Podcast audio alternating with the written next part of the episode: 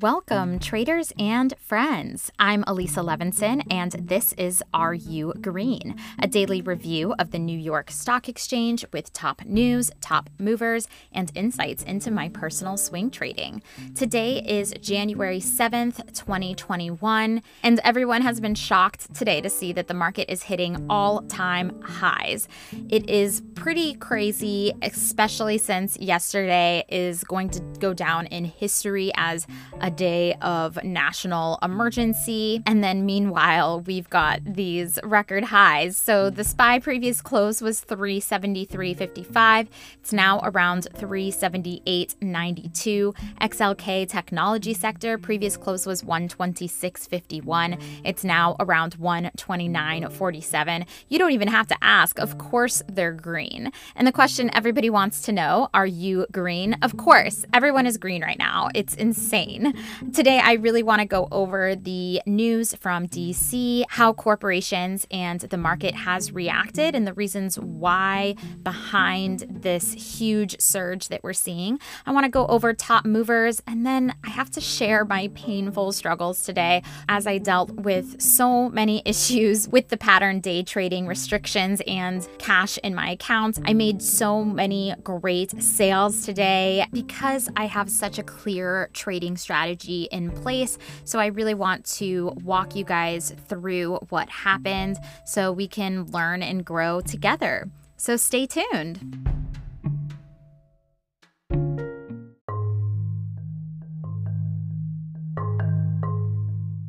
Yesterday was a large turning point for our country. As horrible as the events were, it did push a lot of people in politics to finally stand up for democracy and kind of jump off that uh, Trump boat. It was interesting to see corporations like Facebook and Twitter restricting Trump's account. That was a very bold move and sticky, especially since we are a country that promotes free speech. But they cited the account as invoking violence and they placed it as more of an emergency measure measure to make sure that the transition of power goes smoothly. So, um, probably around the next two weeks. We've also seen many positions close to Trump resigning today. And Elaine Chao just stepped down. She led the Department of Transportation for the president, but more notably, she is also the wife of Senator Mitch McConnell. So these people are jumping from the president's ship very quickly now. As I woke up this morning, morning and saw the news that Congress did go ahead and complete the ratification of President elect Biden's victory. I was expecting the markets, honestly, to go down right off the open based on the election ratification and based on the chaos that ensued yesterday. But nope, the markets shot straight up. A lot of people have been asking me, why is this happening? Why is the market? not affected by this insanity that's happening right now in our country. There's a few reasons that I think are, are behind the move today. So, first of all, we have to remember that these actions are coming after 2020. We already had 300 days of insanity. And towards the end of 2020, the market was just building and building resiliency against what they can expect with the transfer of power and the coronavirus still ramping up as we're trying to get vaccines out. So that resiliency is built in. And at the end of the day, the market is all about tomorrow. And that's really the second reason why why the markets aren't affected. The transfer of power is only two weeks away, and the market makers they know that at the end of the day, the Republicans will move forward with President Biden, as we saw this morning when they ratified the election and confirmed him as president elect. Another reason why we saw the markets go up was because of that ratification. People are expecting a growth friendly economic policy to come out of Biden presidency from the first few months with relief, assistance to small businesses, new energy, and more. And the last reason actually warms my heart. It really looks like yesterday's events have further isolated Trump and will actually bring together our divided country. It's been so motivating to hear Republicans and Democrats both coming forward saying that they will not tolerate this attack on our democracy. And I actually feel like this might give us an opportunity to repair what 2020 has done to our country. So let's move in to the New York Stock Exchange, my favorite section of the podcast. We've got our top movers for today. There were so many, but retail really surged today. That was surprising, as well as electric vehicles and fuel. Plug, P L U G, is up 29%. Jumia, J M I A, up 16%. DDD, up 98%. This was a ticker this morning off the open that a few traders that I follow were trying to short. And I felt so bad because I knew that that was a very dangerous play. So a lot of those people got stopped out. I feel like that example is exactly why shorting is just such a risky business. What we saw with JMIA shooting up 16% goes exactly to show why I go over top movers in the first place because yesterday they were on our list for a top loser. So let's look into the top losers today and maybe those are ones to watch. We've got BBY down 8.5%, Bed Bath & Beyond. We have AYI Acuity Brands down 6% and Urban Outfitters down 5.59%. So we'll be looking at those tomorrow. I did also follow the drop in JD today. I moved my order from 85.70 down to 85 and I'm going to keep that live for a little bit because I do think that there might be an opportunity for a swing there. So let's look right into my personal accounts. The morning started with me tracking Alibaba. That's B A B A. I was very happy with the drop that I saw. It didn't quite follow my normal strategy because the drop in the movement was definitely there. However, the pivot points were very far away. So I didn't want to take this on as a swing. I thought I could just profit off of a short day trade off of the pop.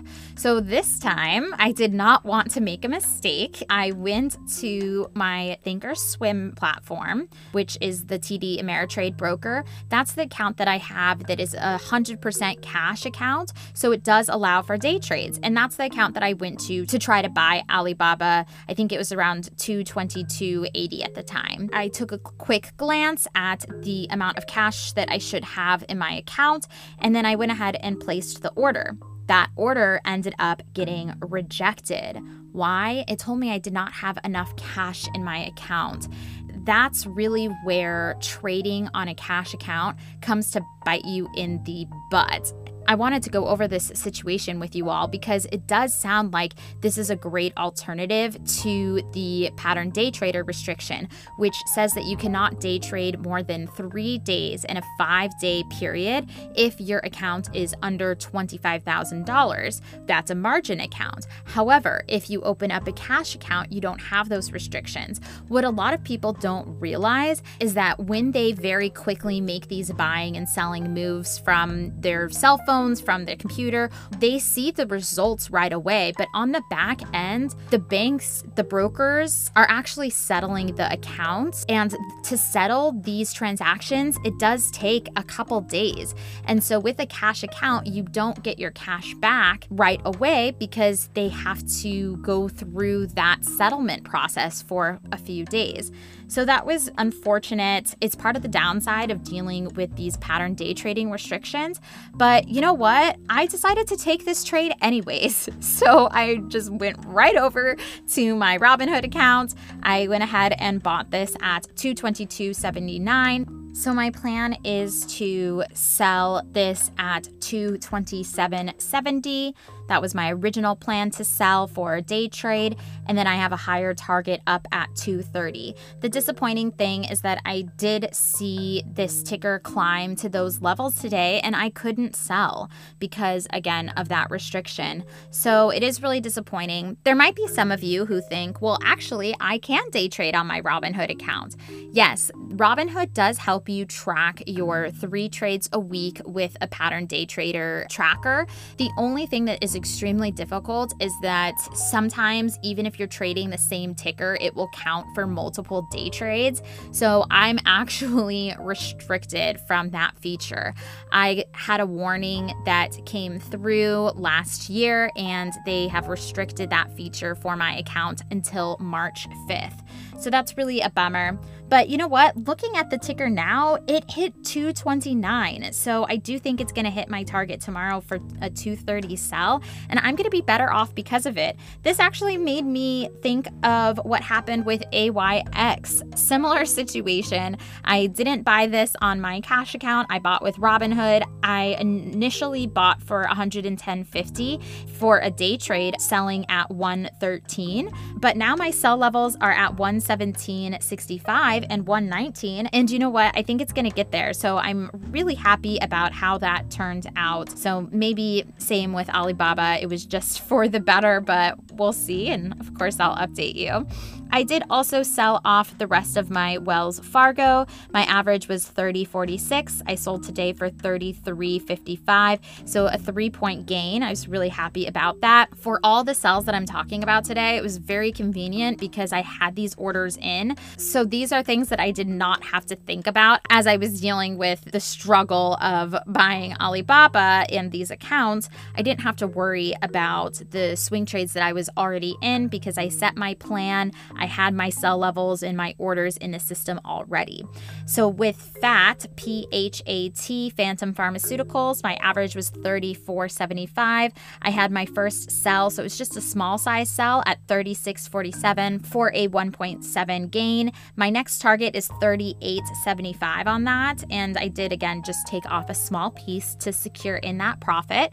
I also started a new longer term swing trade with Coca-Cola. That that's KO. The average is 49.72. My target is at least 52. I might change that depending on the movement. But again, I am expecting this to be a longer term swing because of the low volume with the ticker. It's a very safe ticker to trade. So I'm not worried about that one at all. And then we have my drama with Netflix. So, for those of you who listened yesterday, you know that this was another issue with my accounts.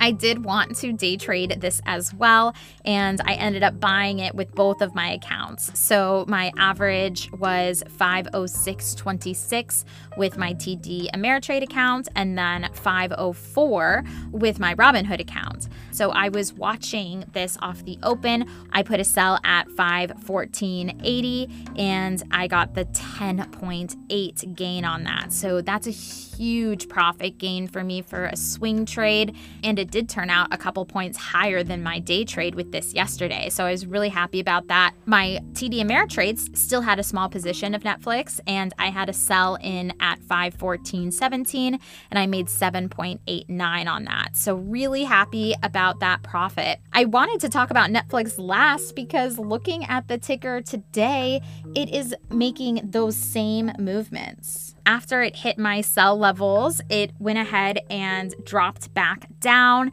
and it's kind of been bouncing back up, but it did get pretty close to the monthly pivot at 506.18. Because of this movement, I'm going to watch this tomorrow off the open. Let's just rinse and repeat. So my buy levels off the open tomorrow for Netflix will be 506.50. I think that this is a great stock where you can see the high volume, the large spread, the fast movements. It's everything I look for in a ticker. So we'll continue to track Netflix this week. Tomorrow, of course, is Friday, and I'm very excited to stream the podcast live. It's going to be a different stream from the past because I now will be starting at 12:30 Pacific Standard Time. That's 3:30 Eastern Standard Time. I'm really excited to have this start at a very consistent time for 2021 and I'll be live streaming every Friday again at 3:30 Eastern Standard Time and that will be on YouTube and I'll be sharing some charts as well so you can Click in the description to follow me and subscribe on YouTube. Thank you all for listening. I hope everyone had a great green day, but don't forget to plan your trades and trade your plan.